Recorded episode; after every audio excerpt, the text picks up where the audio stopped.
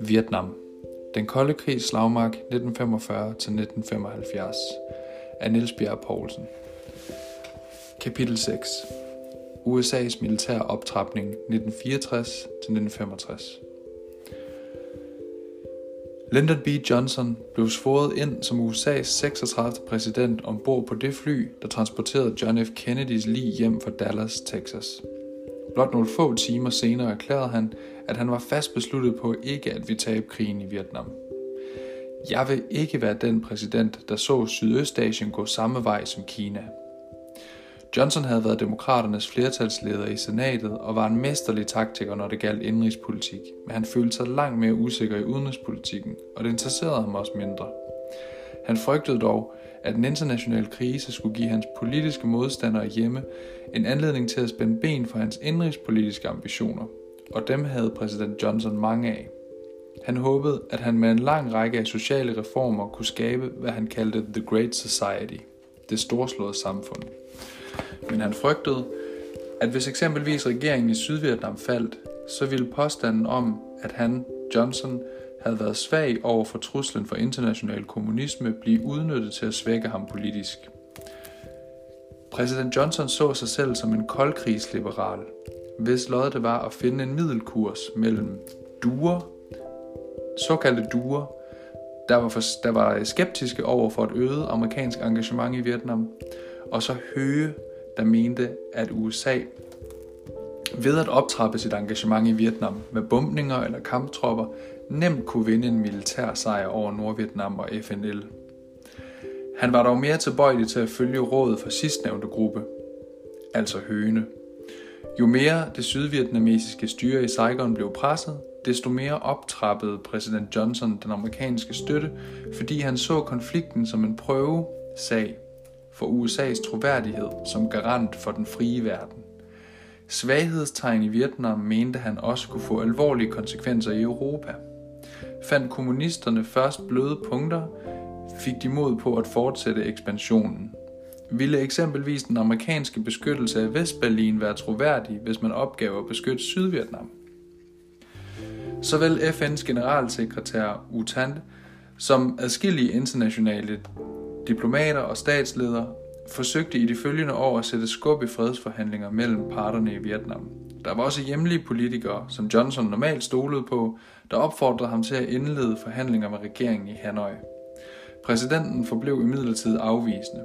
Han frygtede, at alene ved at acceptere, at sådan forhandlinger kunne indledes, ville man skabe panik i Saigon og undergrave regeringen der. Politisk kaos i Saigon i Sydvietnams hovedstad lagde glæden over kuppet mod Diem så hurtigt, og forhåbningerne om, at presset for Viet Cong vil aftage, forduftede. Hvor der i første halvdel af 1963 gennemsnitligt havde været rapporteret 266 partisanangreb om ugen i byen, så steg tallet i begyndelsen af 1964 til omkring 1000 angreb om ugen. Den amerikanske regering havde håbet, at Diem ville blive erstattet af en leder, der både var en mere samlende figur og samtidig en uforsonlig antikommunist. I stedet kom der i de følgende år en hel stribe af ledere, der på skift blev kuppet eller selv valgte at gå af. Amerikanerne stod i et alvorligt dilemma. Jo mere lederne i Saigon blev opfattet som amerikanske marionetter, desto sværere var det for dem at få befolkningens støtte. Ofte betød det desværre også, at desto mere den amerikanske regering forsøgte at styre udviklingen i Sydvietnam, jo sværere blev det at opnå succes. Udover vedvarende politiske magtkampe var også korruption og religiøse konflikter alvorlige hindringer for fremskridt.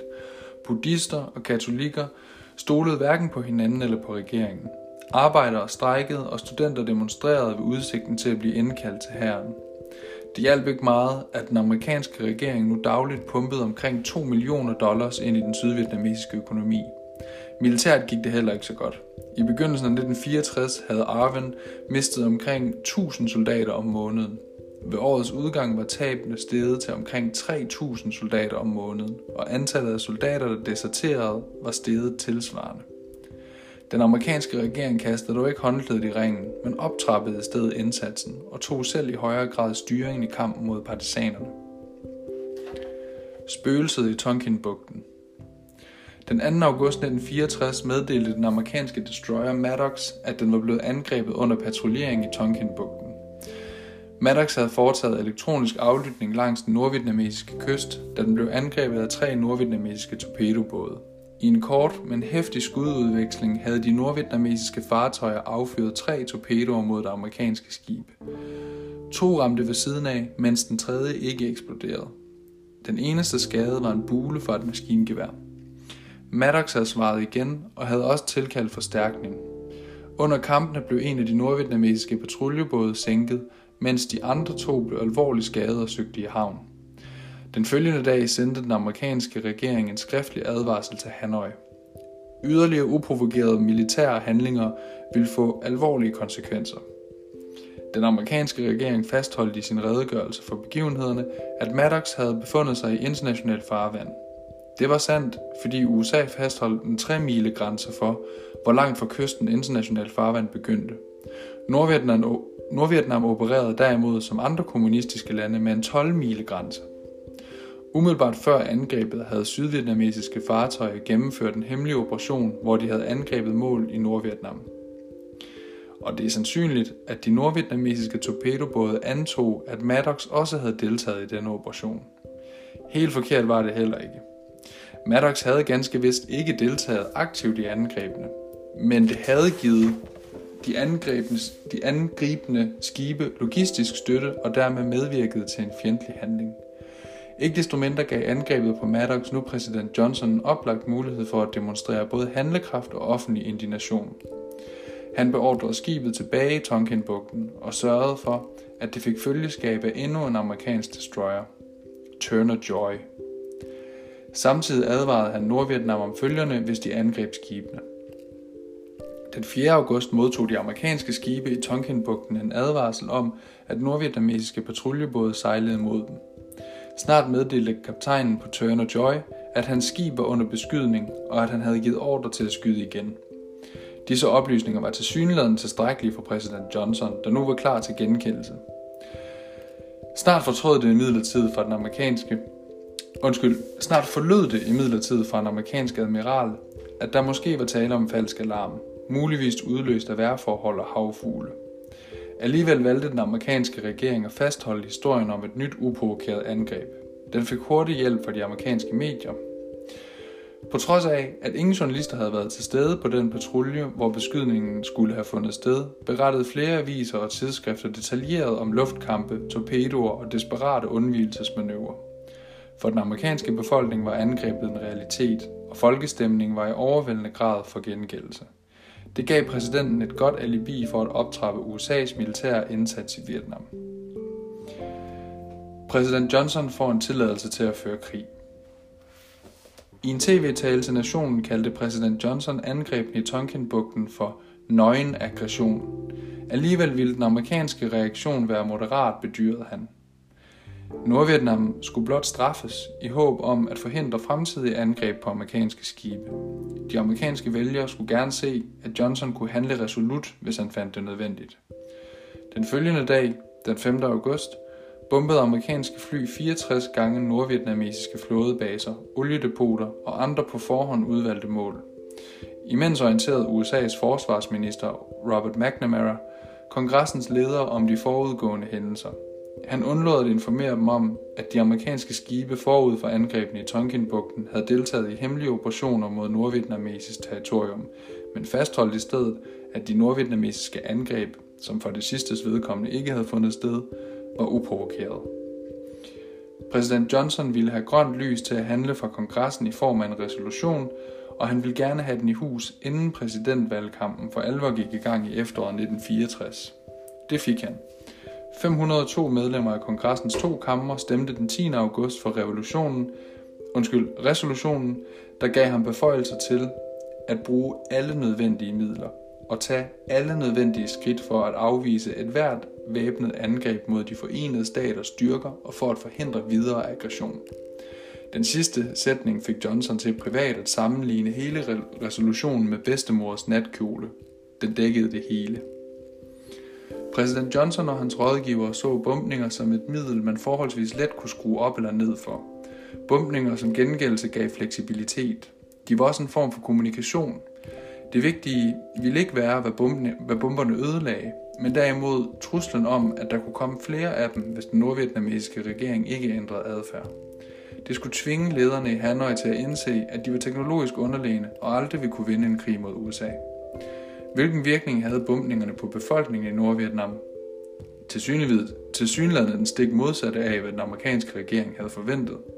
De nordvietnamesiske ledere brugte dem til at få den fornødne folkelige opbakning hjemme til at optrappe krigen, i håb om at kunne afgøre krigen, inden amerikanerne for alvor fik mobiliseret et forsvar.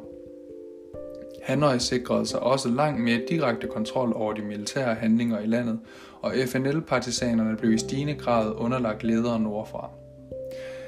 Samtidig fik bombardementerne også kineserne til at optrappe deres militære støtte til Nordvietnam massivt. Rullende torden. I kampen om at blive genvalgt som USA's præsident i 1964 præsenterede Lyndon B. Johnson sig som en fredskandidat, som i modsætning til sin republikanske modstander Barry Goldwater ikke ville sende amerikanske drenge 9.000 eller 10.000 miles væk hjemmefra for at gøre, hvad asiatiske drenge burde gøre for deres egen skyld. Det var et quote. Dette budskab var med til at sikre ham en jordskadssejr, men trods sådanne meldinger overvejede han allerede mulighederne for en optrapning af det amerikanske engagement i Vietnam. FNL angreb nu mange steder i Sydvietnam, selv i områder, der angiveligt var under den sydvietnamesiske hærs kontrol. I februar 1965 var præsident Johnson imidlertid klar til at optrappe krigen yderligere. Bombeangrebene gik fra gengældelse til vedvarende gengældelse. Den nye bombekampagne blev kaldt Rolling Thunder – rullende torden, og den kom med nogle få afbrydelser til at vare i godt tre år, fra marts 65 til november 1968. I løbet af disse år smed USA omkring en million ton bomber over Nordvietnam. Den amerikanske regering håbede at opnå fire ting med de vedvarende bombardementer. De skulle gøre det sværere for regimet i Hanoi at sende mænd og udstyr sydpå. De skulle forsage så meget ravage, at nordvietnameserne opnåede et smertepunkt, undskyld, så meget ravage, at nordvietnameserne nåede et smertepunkt, som gjorde dem villige til at forhandle, og de skulle styrke den hastigt dalende moral hos de sydvietnamesiske tropper. De fjerde formål havde at gøre med USA's omdømme i verden. Og regeringens omdømme hjemme i USA. Johnsons nationale sikkerhedsrådgiver formulerede det i et memorandum til præsidenten således. Som et minimum vil en politik med vedvarende gengældelse lægge en dæmper på beskyldningen om, at vi ikke gjorde alt, hvad vi kunne have gjort, og denne beskyldning vil være vigtig i mange lande, heriblandt vores eget. Ingen af disse målsætninger blev nået. Bumpningernes virkning på den nordvietnamesiske økonomi var begrænset, fordi landets forsyningsbehov og økonomi simpelthen ikke var sårbare nok til, at de havde den tilsigtede effekt. De fleste småindustrier kunne uden større besvær flytte ud af de større byer til landdistrikterne, og det udstyr, som blev ødelagt i bombardementerne, blev erstattet af de kommunistiske supermagter Sovjetunionen og Kina. Det galt også for de forsyninger, som blev sendt ned af Ho Chi Minh-stien.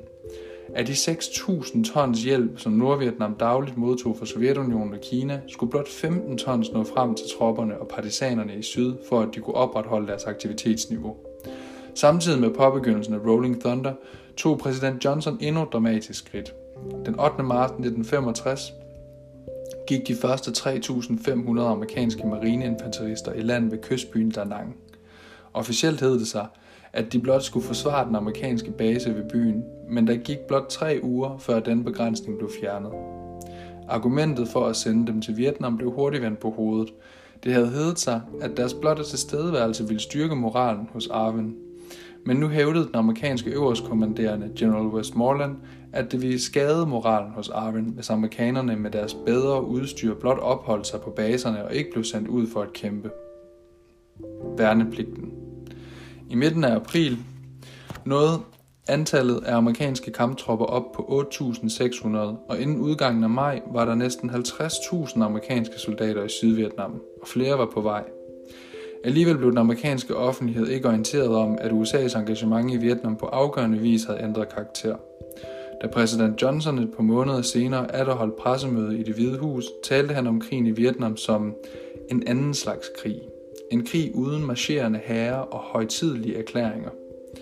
Undervejs i sin tale fik han i forbifarten nævnt, at man ville fordoble antallet af unge mænd, som blev indkaldt for at aftjene værnepligt, men han forsikrede de fremmødte journalister om, at den beslutning ikke signalerede et politisk skift af nogen som helst art.